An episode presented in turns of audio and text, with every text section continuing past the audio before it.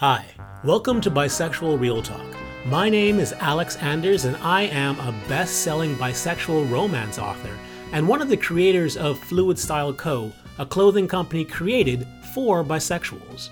Bisexual Real Talk is a show where each week I talk about the latest developments, studies, and strides made by the bisexual community.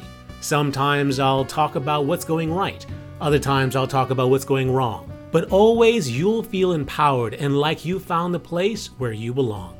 And if this podcast ever sounds like a YouTube channel, that's because it is. You can always check out Bisexual Real Talk on YouTube and join the conversation in the comments section there. Until then, welcome to Bisexual Real Talk, and let's talk about bisexuality. Hi. So today we have something that is unprecedented, literally, in the history of man. Literally. There are four movies in theaters right now that star bisexual characters. And I'm going to talk about that as soon as I mention that today's video is brought to you by my latest MMF bisexual romance, which is out today called In the Moonlight. But more about that at the end of the video. Right now, let's get to thing that has never happened before in the history of man. Never ever. Four movies in the movie theaters right now, one of which is last week's number one movie, and one of which is this week's number one movie, but I'm getting ahead of myself. So let's talk about what these movies are, and let's ask ourselves whether or not these are great representations of bisexuality. So, what's the first movie? The first movie is a movie I've talked about before called Tully. You can go and check out that video. I'm sure it's popping up right here, right now. Um, but go ahead and check out that video to learn more about that. What are the three new movies that are currently in theaters right now? The first one is, of course, Deadpool 2. We all know who follow superheroes that Deadpool is a bisexual character, specifically a pansexual character.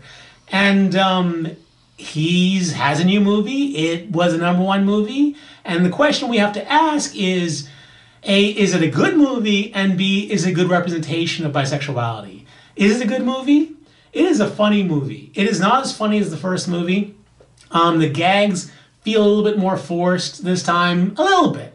And there's a lot more fourth wall breaks this time. And whereas the last one was just a clear, clear romantic movie, this one is a little less focused. Now, don't get me wrong, I laughed a hell of a lot through the movie, and it's certainly worth seeing.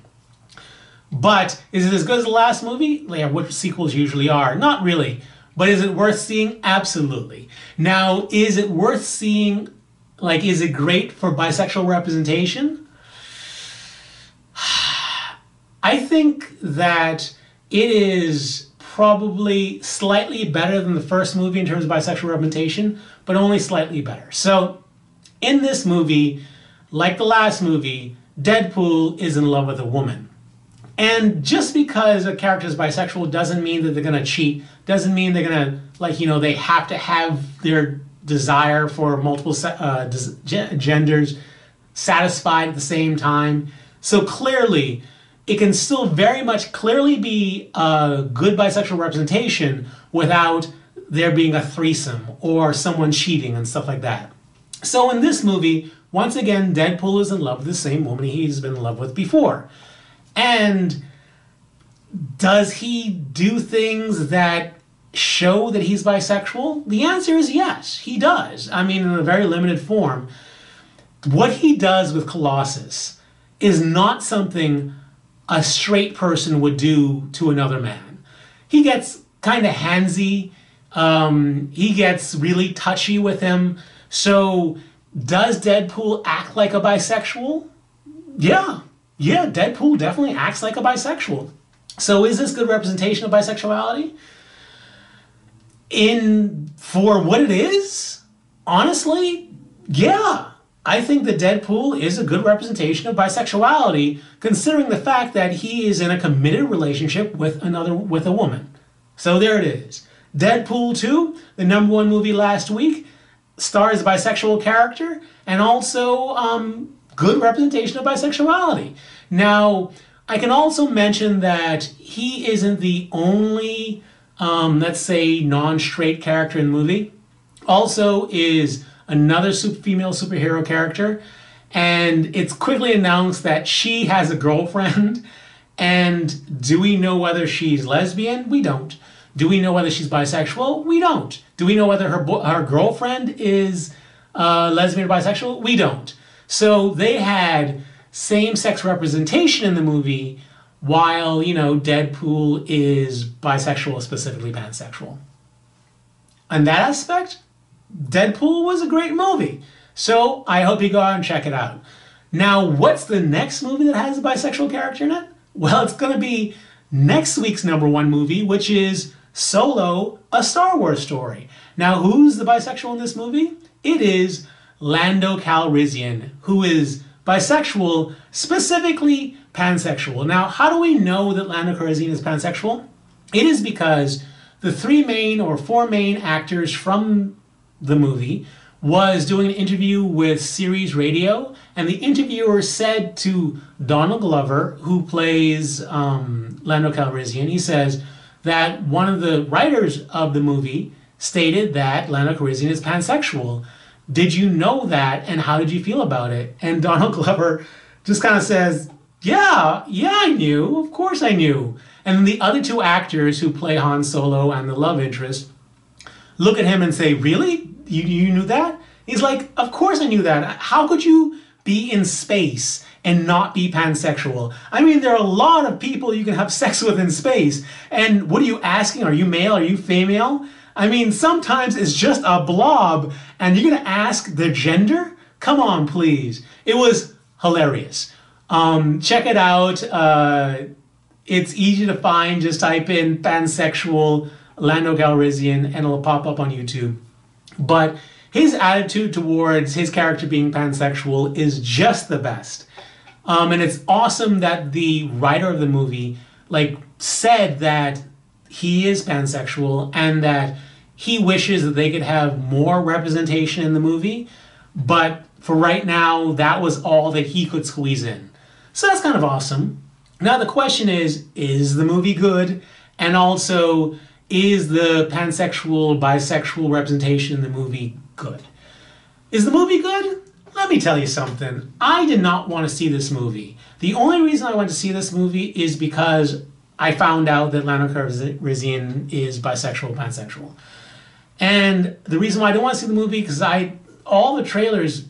I mean, the guy who plays Han Solo kind of looks like a dud. I mean, the major thing about Han Solo is his charisma and his personality and, and the charm of him and stuff like that. And there's no trailer that made Han Solo in this Han, Han Solo, you know, uh, Star Wars story. Um, nothing that made him look charismatic or fun or interesting or funny or anything. So I had zero desire to see this movie. However, I saw this movie and I gotta say, this was a fun, fun movie. Like all the critic, all the critiques that people have had on this movie, and I won't get into it to ruin it for you.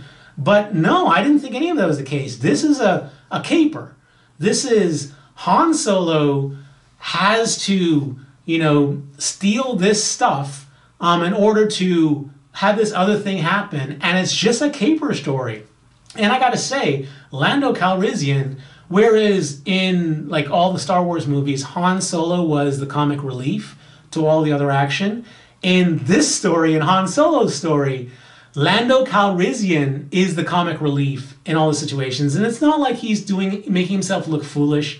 It's just that his style about his way about him um, is just it's just inherently funny, and Donald Glover is inherently funny. So his character is that way, and I I enjoyed it. I was on the edge of my seat. I was watching with enthusiasm, um, and I wanted to know how this would end. And honestly, I did not know how this movie would end, and it did not end the way I thought it was going to end. So in that in that instance, yeah, it was it was an enjoyable movie. Now, is this a movie that's good for bisexual representation? I'm gonna go and say not really. I mean, does Lando Calrissian have a love interest in this movie? as weird as it is to say, yeah, yes. Lando Calrissian has a love interest in this movie. does that love interest make him uh, a clear representation of pansexuality? I mean, technically, no, but on the other hand, yes. When Donald Glover said, uh, responding the way he did about his character being pansexual, and he said, there's a um, there's a lot of things in space to have sex with or to fall in love with, and that you're not going to ask whether they're male or female. I mean, he was clearly talking about the love story that he has in this movie, but is it a great representation of bisexuality? Not, not really. I would still recommend you go see the movie simply because it's kind of a fun story, and I think it's great to represent whether the writer and the actor both had clear support for bisexuality, and that they made a point of of saying that the character was bisexual, even though if you went and saw it, you probably wouldn't have thought it. So yeah, in that aspect, I hope you go and see the movie. Now, what is the third movie that had that stars a bisexual character that's in theaters right now? This one isn't a movie that's going to be number one in the box office. This one, like Tully, is a small independent movie. And this one, the storyline is much more central to the main character's bisexuality. So, what is this movie? It's a movie called Disobedience, and it stars Rachel Weisz and also Rachel McAdams. Rachel Weisz, the movie starts off with her, she's a photographer in New York, and she gets a phone call that her rabbi father has died. And as soon as she finds that out, she goes to a bar, she picks up the bartender and has sex with him in the bathroom before returning to her Orthodox Jewish London hometown for her father's funeral. Now she gets there, and um, the rabbi who's going to take over for her father turns out to be her childhood male best friend. And um, she comes to the wake, and uh, the male best friend, you know, encourages her to stay with him and his wife. Um, and they start talking, and she asks him, since they've been out of contact for a long time, she asks him, "So did you did you get married?" And it turns out that he did get married, and he got married to her other best friend, her female best friend, and it and it turns out that the reason why she lost contact with her father and her hometown was because she and her female best friend ended up hooking up together.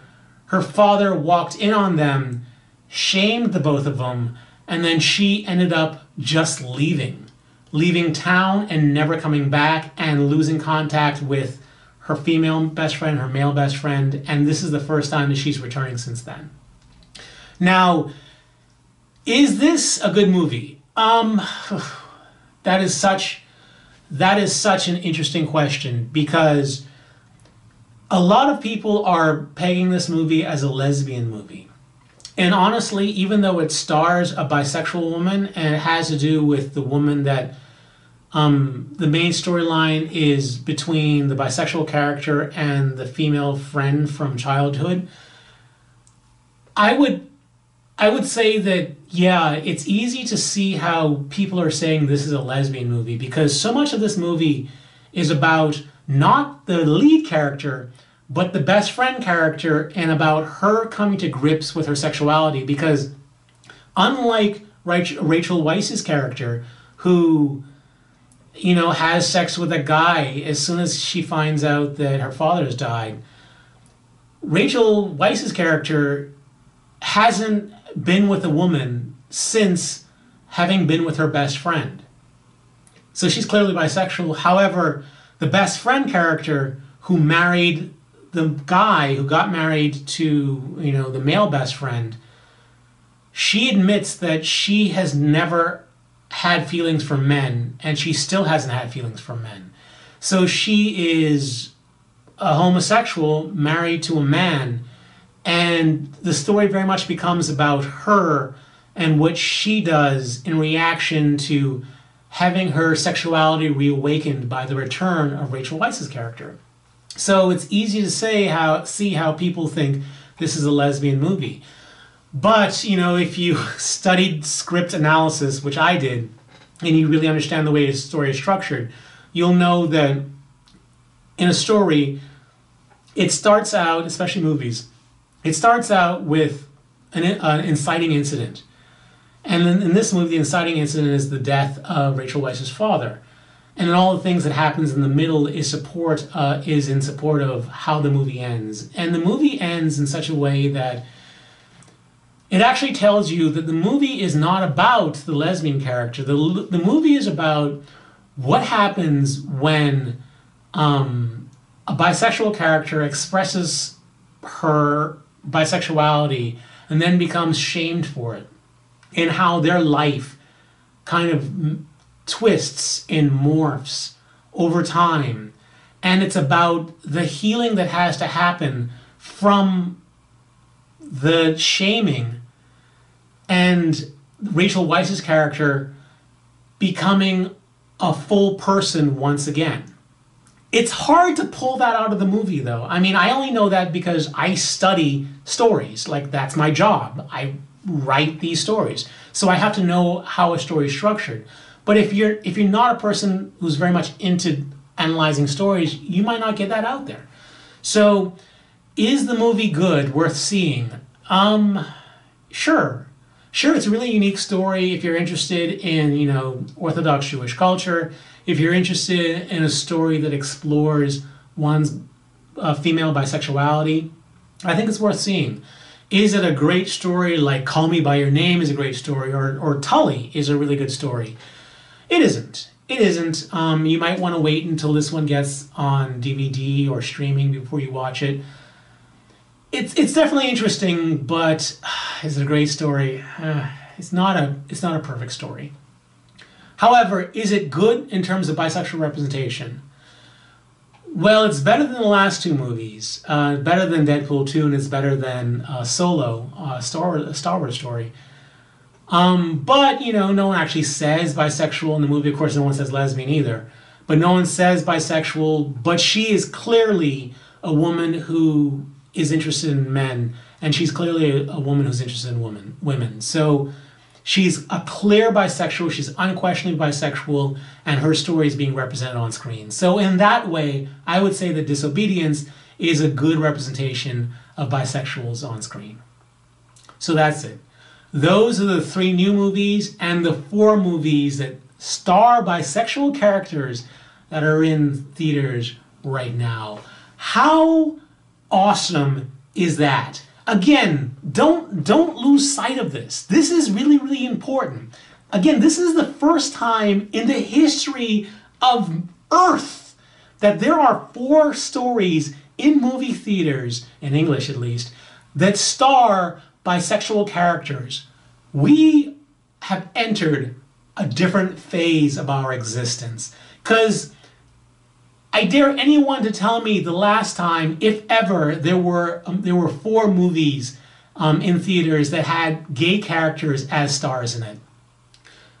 I don't think there's ever been ever ever. So the fact that there are bisexual characters in four movies, both number one movies in at the same time uh, in theaters, it's just it's mind blowing, and I, I really hope that you guys take a moment and appreciate the time that we're living in because it is unprecedented.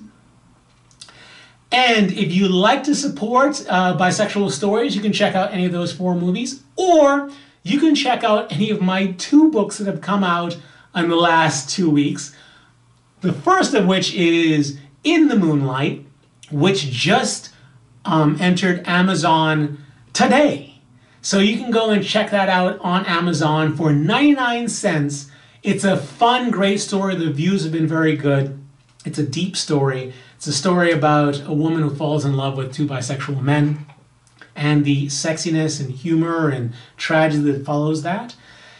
And uh, if you get that in Amazon, at, specifically at Amazon right now, you will also get a nice, healthy catalog of a lot of my other by MMF bisexual romances, all for free, all included for 99 cents. Um, so if you you'll get those other stories, a couple of prequels, a couple of like really really sexy sexy stories, and then um, uh, a bisexual suspense, romantic suspense story, and then also a thriller.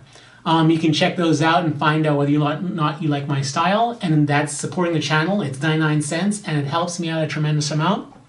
But not only that, last week um, the book The Muse came out on Amazon as well, which is just another fun romantic MMF bisexual romance you can check out as well. So that on top of well my bisexual T-shirts and also my bisexual lapel pins and all my bisexual romances can be found under one link now, uh, which is in the description below. So please check that out. If you would like to support this podcast or just pick up some really cool bisexual merchandise, you can check out my bisexual romances on Amazon. I write under the pen name A. Anders. You can check out my bisexual t shirts on Amazon by searching for the company Bisexual Real Talk and you can go to Fluid Style Co.'s website at www.fluidstyleco.com. There you'll find plaid flannels for women and plaid dress shirts for men, all in the pride flag colors, specifically the bisexual, queer, asexual, and sexually fluid flag colors. Please support the channel and check it out. Until the next podcast, stay cooler, my bisexual friend. Stay cooler.